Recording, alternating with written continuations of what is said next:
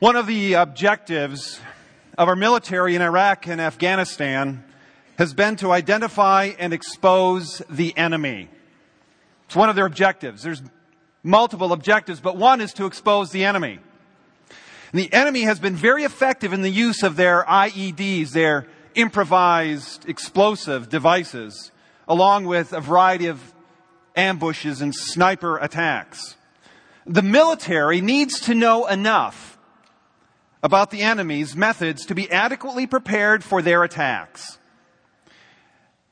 And in a similar way, in a similar way, if we're going to fight right as we battle the world and the flesh, and today, as we talk about the devil, we also need to have enough information about our enemy and the methods of attacks to be able to, as we read in 1 Peter chapter 5 verse 9 where Peter writes, he says, be self-controlled and alert. Your enemy, the devil. Your enemy. Your enemy, the devil, prowls around like a roaring lion, looking for someone to devour. Resist him, Peter says, standing firm in the faith. You've got an enemy? we are to resist by standing firm in the faith. And so this morning we want to expose who the devil is and how to stand firm against him and his forces when we're being attacked because we will be attacked. We will do this by looking at a portion of scripture found in the Gospel of John chapter 8. And if you don't have a Bible, raise your hand and one of our ushers will loan you one. In this chapter, Jesus is in the midst of a, of a rather intense conversation with some Jews, some religious leaders, and the issue is about the devil. Jesus talks very frankly about the devil, and he talks very frankly about the impact that the devil can have on our lives. And so I want to read a portion of scripture found in John chapter 8, beginning at verse 42 through verse 47. John chapter 8 verse 42, it begins, Jesus said to them, well, who is them? Well, them would be all of the religious leaders, because if you go to the very end of chapter 8, you will discover that Jesus was in the temple area.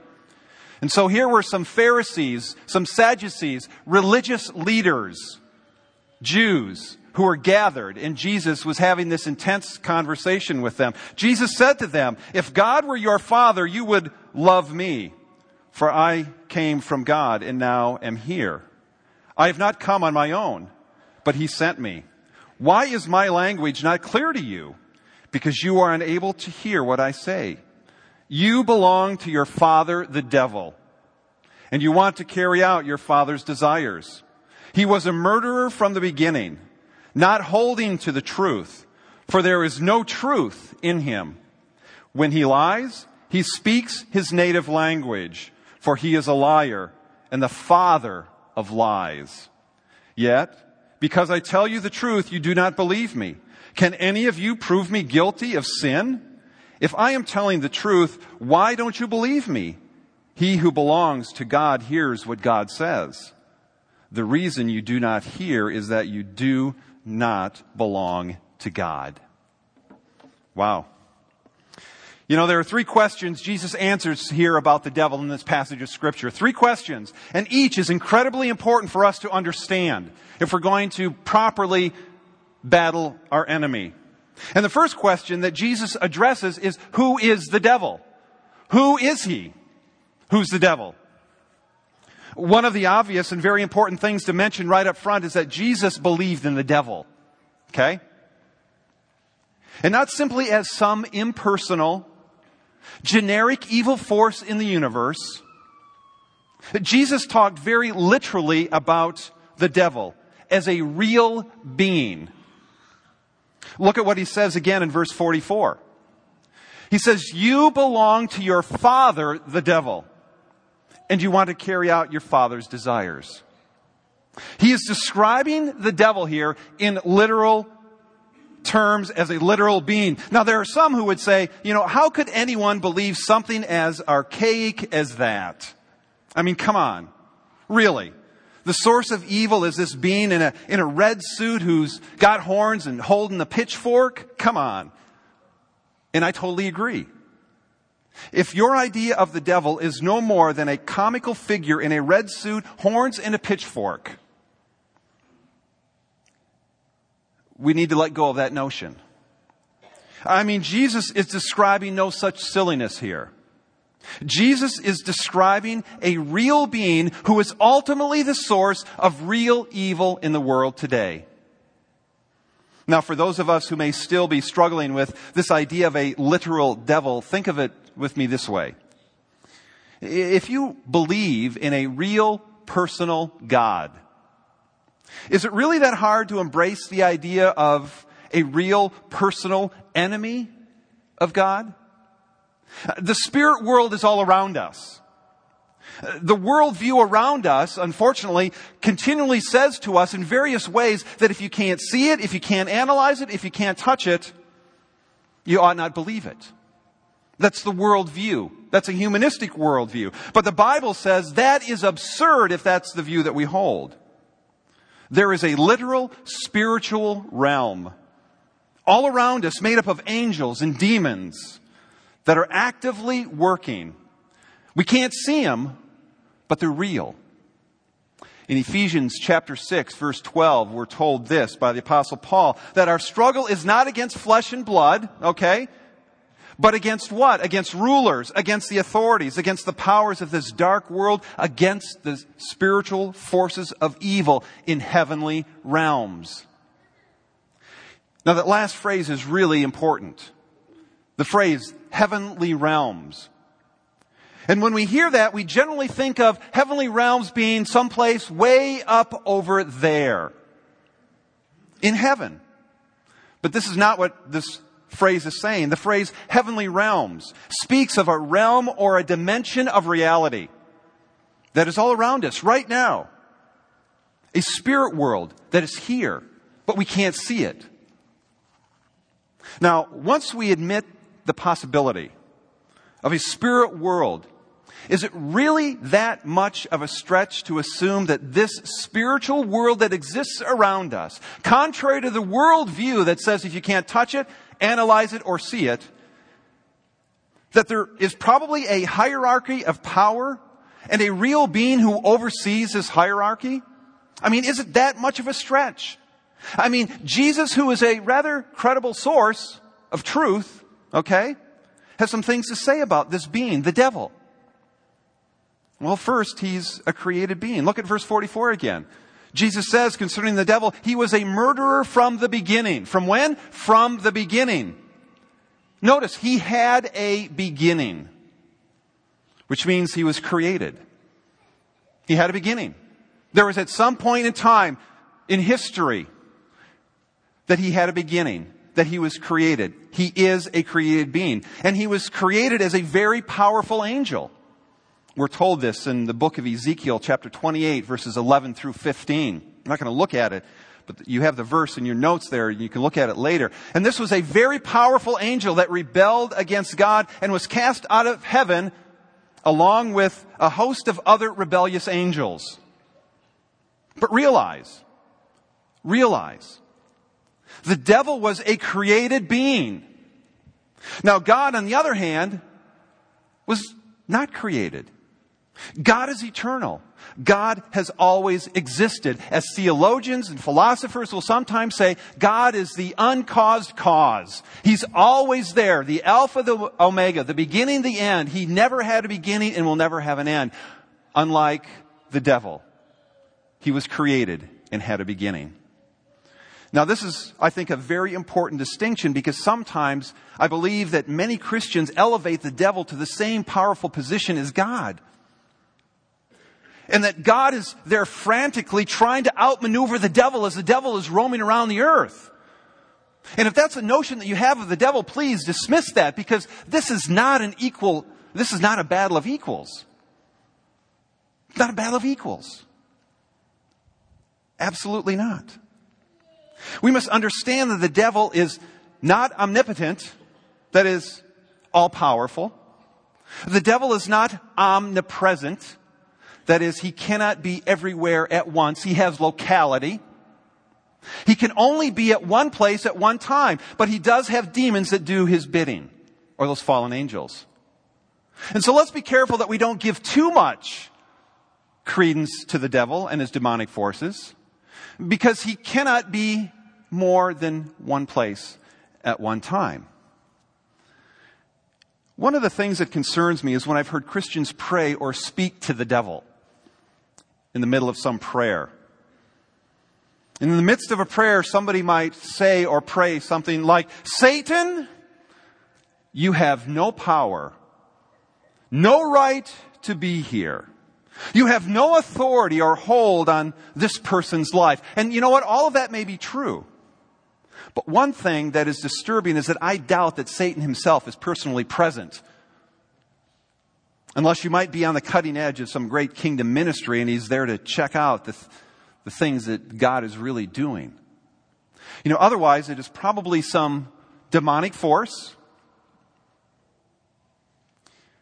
some demon that has even less power, less influence than Satan himself. But beyond that, a question for you to consider is why would any of us in a midst, in the midst of a prayer to the eternal God of the universe, the all-powerful, omnipotent, omnipresent God, why would we at any point in time in prayer to the God of the universe stop and all of a sudden start talking to some supposed evil influence? It's like trying to give a little extra time to a mosquito. In comparison to the God of the universe. Now, I'm not trying to diminish his influence or control or power and influence on people's lives, but I'm kind of going, friends, think with me. Why would we, in the midst of a prayer to the God of the universe, the everlasting God, the Lord of lords, host of hosts, would we spend any time interrupting that kind of a conversation to speak to some evil force. He was a created being. Why would we speak to a created being in prayer? Okay. What else can we learn from Jesus in the passage about the devil? Notice again verse 44. What does Jesus say about this evil one, the devil? Verse 44, he was a murderer from the beginning, a destroyer of life. That's what he did to Adam and Eve in the Garden of Eden. He destroyed the spiritual life that they had. Later in John chapter 10, verse 10, Jesus described the devil in this way. He says, The thief comes only to steal and kill and destroy. But Jesus said, I've come that they might have life and have it to the full. What a contrast this is.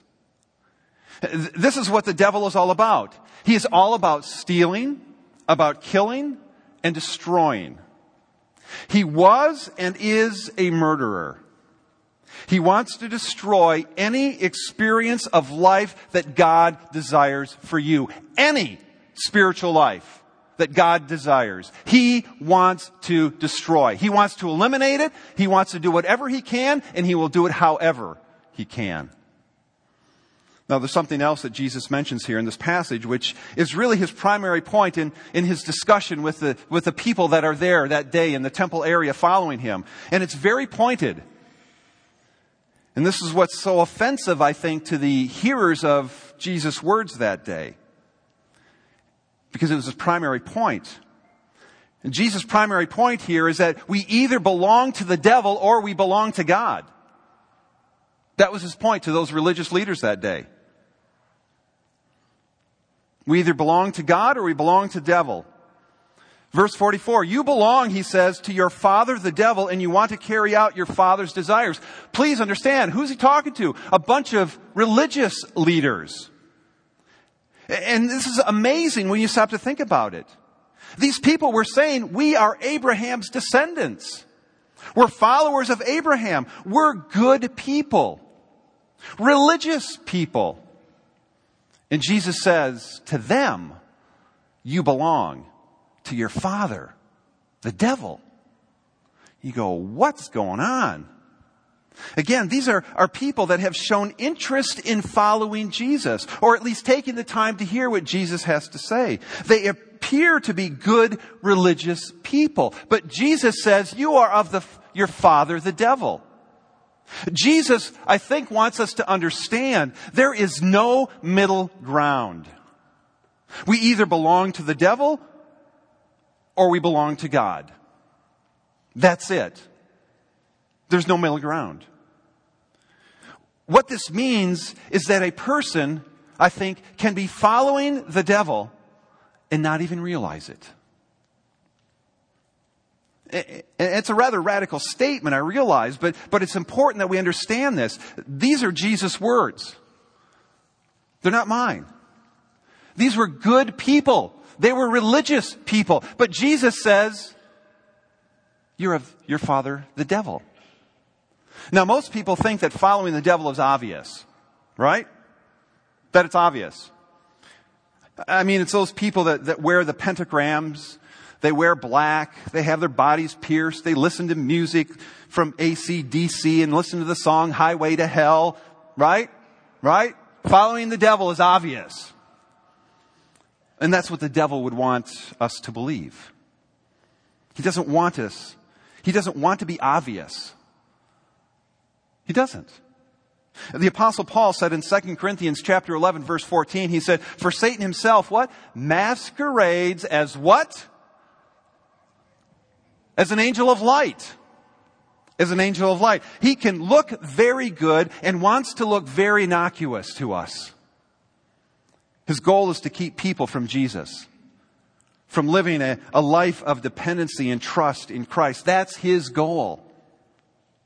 And he can do it, I think, in two very different ways. First, he can do it by stirring our desire to do wrong and rebel against God and, and all of that. We've talked a little bit about that already as we've looked at the world and the flesh and how Satan, his demonic forces can sort of encourage us to, to think about the flesh and, and, and give into that. And so we understand that, that the devil can deal with us. He can attack us by stirring our desire to do wrong and rebelling against God and all of that. But you know what? He can also do it by using our desire to be good. He can also use our desire to be good. And you say, Kent, what do you mean by that? Well, what I mean by that is where we believe that we can gain our acceptance before God by being religious people, by being good people, by being good people. Whereby we try to gain our acceptance before God by being a good person or using religion as a means to gain our acceptance before God. Because the bottom line with that is that we are trying to be our own savior when we believe that if we are just good enough that God is going to then receive us. And if the devil can use that as a means to keep people from experiencing the truth and the freedom of a relationship with Jesus Christ, he's going to use religion to keep people from God. And sadly, he has done a masterful job in using religions throughout the world to keep people from God. Because if they just simply believe that if I am good enough and I do all of these things, then God is going to accept me and receive me. And so the devil, if he can use religion for his purpose, he's going to use religion. You see, the devil's goal is to disrupt, to kill, to steal the life of God, and that life is found in Jesus, and he will do it however he can. Whether it's by using the things of the world to draw us in, whether it's by causing us to just respond to the flesh, or even if it's use religion and good works, he's going to use all of those methods to keep us from God. So what have we said about the devil this morning? We've said this. He's a created being. He is limited in power. He is a destroyer of life. And he masquerades as an angel of light. That's what he's about. Now, the second question that Jesus addresses is the question of how. How does the devil work? We've talked a little bit about that, but let's get more specific. We understand that he is a murderer. He's working to destroy the life of God as much as possible in followers of Christ. So how does he do it? What is his strategy? Well, first, Satan has, and his demonic forces can inflict a, a follower of Christ physically like the apostle Paul experienced as he talks about his thorn in the flesh, which he described as what? A messenger of Satan. He talks about that in 2 Corinthians chapter 12. Or there is Job in the Old Testament who also experienced extreme physical suffering that was caused by Satan. But please understand, although that may be one means in which Satan can try to inflict a believer, a follower of Christ, and Satan may have a plan, but understand he must get permission and that can only happen as God allows or directs. I love what Job had to, the way it unfolded for Job because it's as if the, the, the, curtains of heaven were opened up and we got a little glimpse of some of the, the activity that goes on in the heavenly realms. As it was as Satan had to just sort of, as a subservient individual, created being, had to present himself before God. And God says, so where have you been? And he goes roaming around the earth. And it's like he has to check in with God, the God of the universe. And he goes, you know, here's this guy Job. You've blessed him incredibly. And Satan was essentially saying the only reason that Job fears you is because you've blessed him. And God says, okay, fine. You know what? I know that his faith is much more than just uh, the external stuff that he's been blessed with. And so God says, okay, here is a boundary, and you cannot pass that. And so what we have taking place there in the book of Job is that, that Satan inf- comes along and he, he takes his family, he takes his possessions, and Job is still, Job is still faithful to God. And then Satan has to come back to God and go, okay, well, that really didn't work as well as I expected. So how about if I can touch him physically? And God goes, you can do that, but you cannot take his life. And you see, friends, Satan can at times inflict us physically. But he cannot do it unless God first gives permission. And God is always going to have a purpose in allowing Satan or his demonic forces to inflict a follower of Jesus Christ. Okay? You with me?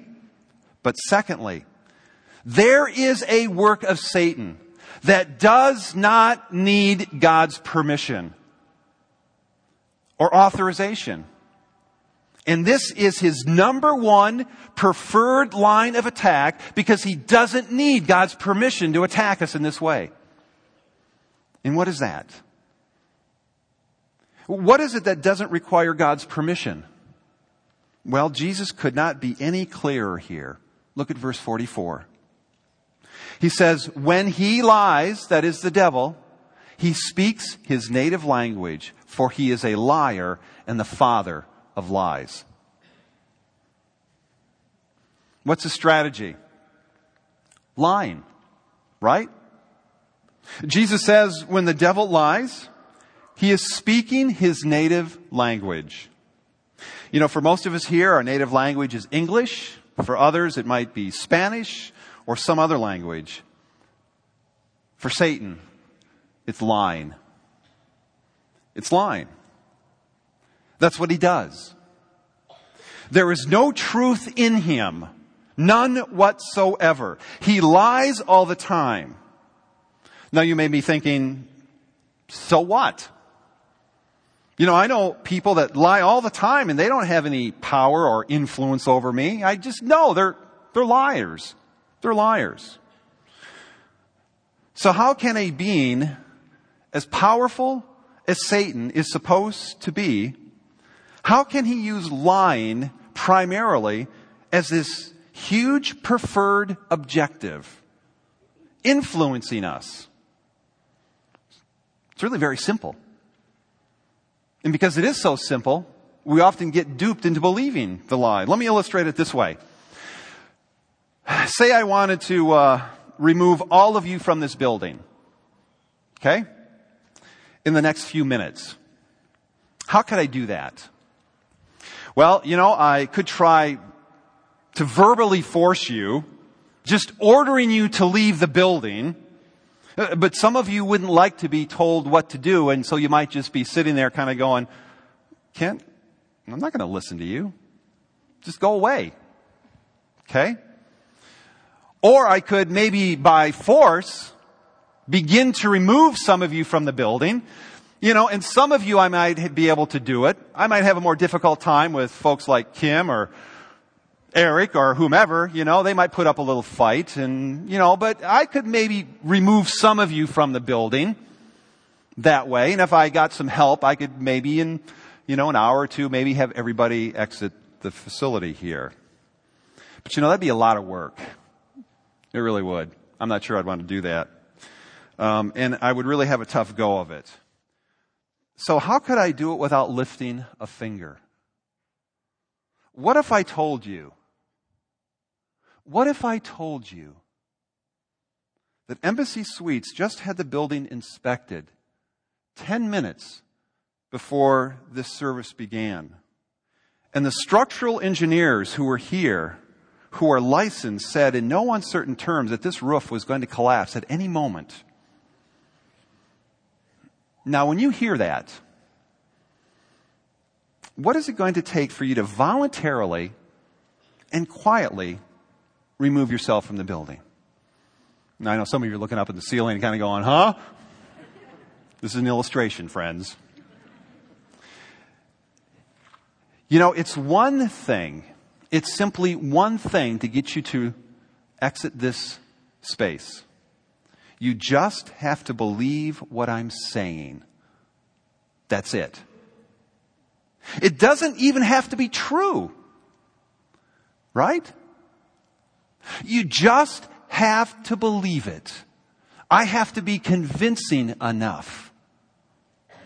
If you believe it, you're going to remove yourself from this building. And at that moment, I'm exerting power over you through my lie. Right?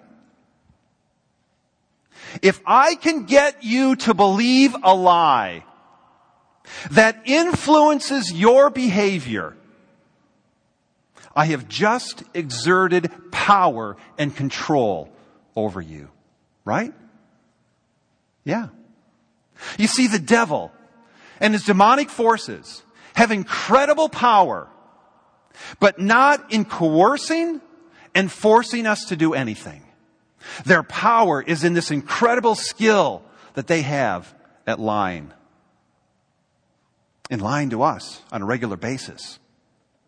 Satan and his demons have been doing it since the beginning. They're real good at it. This is how it all started. Isn't it?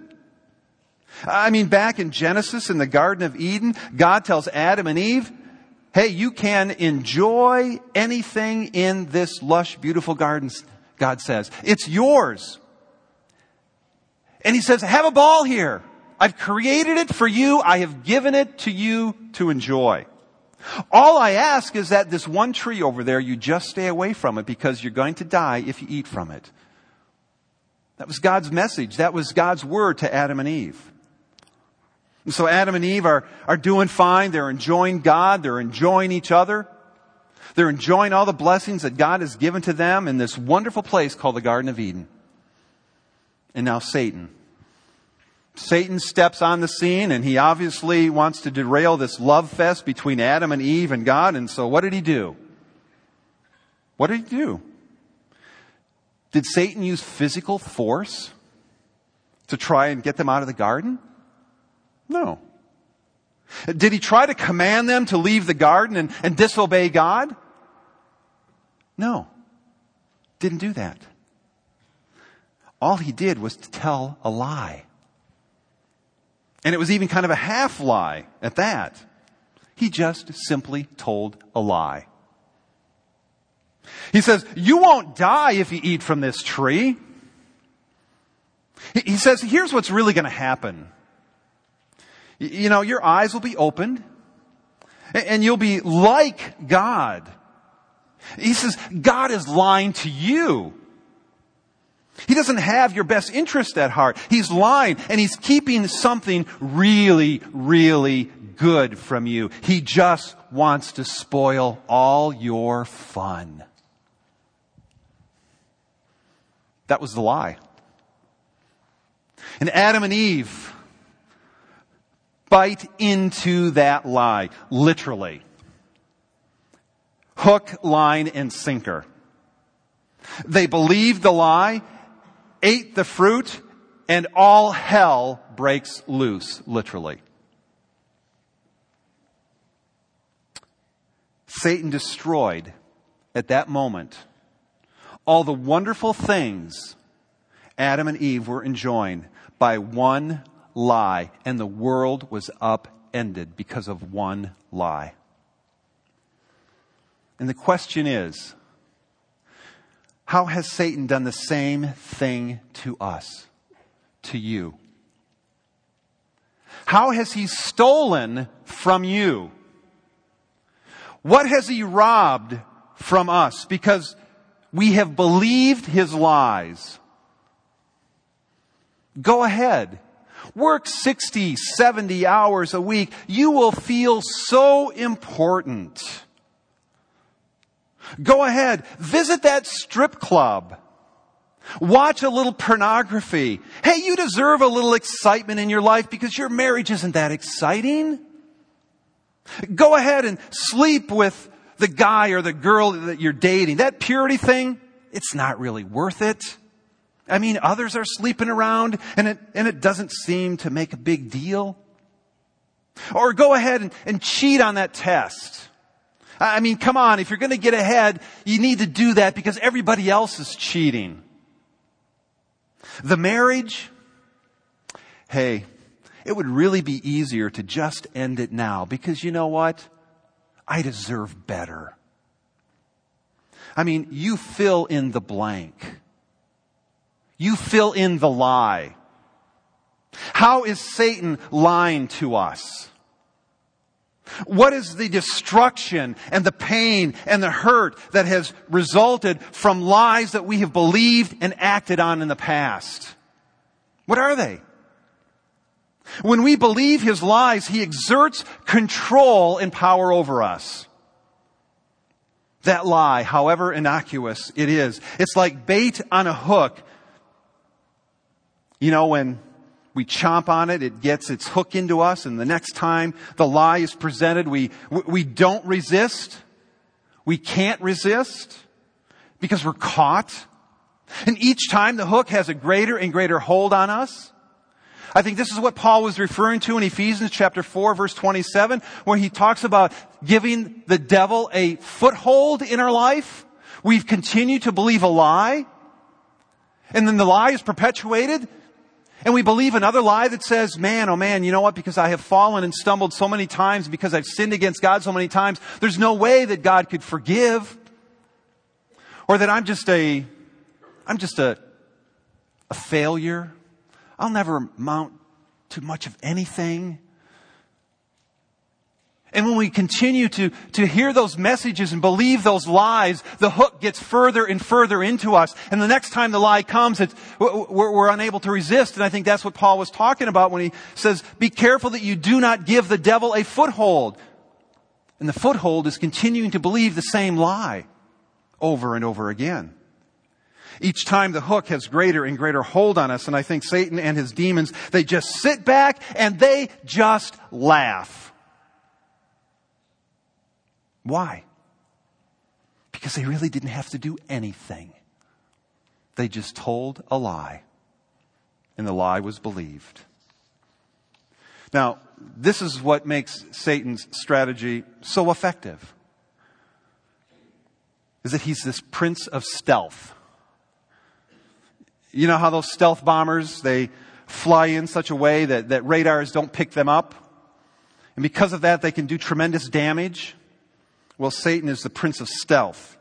Satan and his demons are, are like those stealth bombers. And for most of us as Christians, Satan and his demons are not even on our radar screen. And because of that, Satan is dropping these bombs, these lies, It's like all over. As he's roaming the earth, he's dropping these lies. And when we begin to believe and act on it, He's exerted power and control over us. All the lies. And one of the favorite places for Him to do this is in our relationships. When a hurt happens between two people, Satan just loves to drop in a lie or a false assumption. You know, we've all been there. And then because of a false assumption, because we go, well, the way they looked at me when they told me this, I think there was something behind what they said. That's the lie. And when we begin to believe the lies, the damage, and the shrapnel, we oftentimes can't measure. And it happens in our relationships most often. I mean, this is the story of far too many marriages, far too many friendships, far too many churches where there is relational devastation directly related to some demonic line activity. And we often don't even realize it. Am I believing a lie? When are we going to start living our theology? Realizing that there is a devil and his demonic forces that want to destroy all that is good in our relationships. That's how we did it in the beginning. It's all about relationships being destroyed because of a lie, because of an assumption, because of an innuendo, because of a, a lack of understanding. And so when are we going to start living our theology realizing that there is a devil and his forces and they want to destroy anything and everything that is good that God has for us? When are we going to realize that he and his cohorts are constantly lying to us? They're actively working to destroy our marriages, our families, our workplaces, our church. Actively doing everything to destroy the work of God. So, what do we do to combat the enemy? That's the third question. So, what do we do to combat this enemy? How do we overcome the devil? You were going, okay, Kent, it's about time. How do we overcome the devil? So, how do we battle and fight right this enemy that is so intent on my destruction and your destruction? How do we do it? And the first First of all, it's very important, and this is foundational. We need to look at our radar system. Some of us here don't even have a radar system. Now, you might think, so Kent, what do you mean by that? Well, what I mean by that is that you're not even in a right relationship with God. And when you're outside of God's purpose and will because you're not living in relationship with Him, you don't even have a radar system to detect the, the bombs that, that are being dropped. We have no way of detecting the enemy's work. Why? Jesus tells us. He says, look at verses 45 through 47 in John chapter 8. He goes on there and begin at verse 45. He says, Yet because I tell you the truth, you do not believe me. Can any of you prove me guilty of sin? If I am telling the truth, why don't you believe me? He who belongs to God hears what God says. The reason you do not hear is that you do not belong to God. Again, no middle ground. The inability of having a radar system is directly related to not belonging to God. And as Jesus is here talking to these religious leaders, he's saying, you don't belong to God. You have no way of detecting the enemy's attacks. You are trying to use religion as a means to gain acceptance before God. You don't belong to God, he's saying. Jesus is saying that the foundational issue in this battle is to whom we belong. Over and over again, Jesus challenged people to believe in him, not just intellectually, as some historical fact, but to know him personally. As we've at times said around harvest, it's not about religion, it's about a relationship. It's not about doing, because it's already been done by Jesus Christ. Now let me talk to those of you who do belong to Jesus, but who may not be using their radar. We need to remember that the Holy Spirit lives within us. He is our truth detector. You know, He is continually willing to help us discern what's happening and to speak to us. But the question is, are we even listening? When we're sensing some relational tension, when we're being pulled by some temptation, are we even listening to His voice, asking Him for wisdom and discernment? Or do we have the radar screen turned off? Or are we just ignoring the radar? Why am I feeling maybe this way towards this person? Why are my wife and I just not getting along? It's like, what's going on here? And we have to stop, step back, and seek wisdom and discernment and ask God what's going on. What lie am I being tempted to believe? And the Holy Spirit, when we approach Him in that fashion, can help us answer these questions if we tune into Him. It's interesting, later in the book of John, Jesus twice refers to the Holy Spirit in this way. He says the Holy Spirit is the Spirit of truth. The Holy Spirit is the Spirit of truth. Jesus said in John 16 verses 12 through 14, he says, I have much more to say to you, more than you can now bear. But when he, the Spirit of truth, comes, it says, he will guide you in all truth. He will not speak on his own. He will speak only what he hears and he will tell you what is yet to come. He will bring glory to me by talking, for, uh, by, by taking from what is mine and making it known, known to you. Excuse me. You see, lying. Lying is Satan's primary weapon. It's his preferred weapon. God has given us a far more powerful weapon to resist and defeat him. It's called the truth. It's called the truth. That's how you defeat a lie, right? Embrace the truth. We have in our very being the Spirit of truth who lives in us and speaks to us. And as we read in 1 John 4, 4, because the one who is in you is greater than the one who is in the world. You see, this is the Holy Spirit's job description, to guide us into all truth, which is the very thing we need in the battle. We need the truth. And one of the primary ways the Holy Spirit guides us is through the Bible. Right? Ephesians chapter 6 verse 17 says, take the helmet of salvation and the sword of the Spirit, which is the Word of God. The Bible is the Spirit's sword.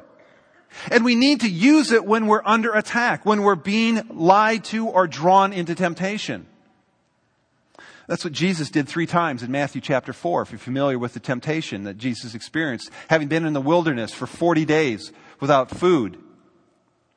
Satan comes with a bold face lie, a half truth, a misuse of scripture. Next week, Pastor Tim is going to talk about Matthew chapter 4 as we sort of bring this series to a close. But realize Matthew chapter 4 is a great example of bold-faced lie, half-truth, and a misuse of scripture. But Jesus responds in every one of those attacks with what? It is written. The truth. The way to defeat a lie is you align the truth. And when the truth is properly, properly aligned to the lie, it's very simple to live the truth. If you remember that encounter that Jesus had with Satan, interesting how those attacks came. You see, because Satan's desire was to destroy the work of God by getting Jesus to believe the lie. Lies like, God doesn't really care about you because if God did care about you, He would have provided some food for you. You've been without it for 40 days. Wouldn't He? Or if you really are God's son, prove it. Do something spectacular. Or you don't need to endure the sufferings of the cross, the pain of the cross. You don't need to endure that, even though that was God's plan. Satan was saying, I will give you the kingdoms of this world without the pain. You see, Satan is constantly bombarding us with lies and half truths, and he will do everything he can to destroy the work of God in your life. That's why you must identify the lie, you must know the truth, and then you must choose to believe and live the truth. That's the solution. Identify the lie. Know the truth because Jesus said the truth will what? Will set you free. And then you have to choose to live the truth. Friends, in the midst of our struggles, there are real and at times intense and powerful, or as one of our staff people said, you know, we find ourselves in a poo storm at times. And we ought not forget that it is a storm. And it's pretty intense. And it's pretty incredible. There is no question as to who has already won the battle. Satan Listen to this as we close. Satan is a defeated foe, yes or no? The verdict is in, yes or no? The judge has ruled, yes or no? The sentence has been declared, yes or no? Satan has been found guilty, yes or no? Do you really believe that? He's guilty. He has lost the kind of power that we sometimes give to him. You see, it is just a matter of time until Satan begins serving his sentence. And the critical question is, whose side are you on? Whose side are you on? See, friends, a little earlier, the question was, whose side are you on? Because there is no middle ground. You are either a follower of Jesus Christ or you're not. And this morning, you need to really seek and search deeply into your heart and ask yourself that question Am I really a follower of Jesus Christ? If not, you need to make some changes. And we're here to help you make those changes. If you are a follower of Jesus Christ, but yet you have not been using that radar, let me encourage you. Because the Holy Spirit lives within you and He wants to lead, guide, and direct you. We have no reason to fear the devil you know, it's almost like giving too much time to a mosquito. Yeah, an annoyance. But you know what? Let's be careful. We don't give him more credit, more time, more power, more authority because he is a defeated foe. He's done for. Let's pray.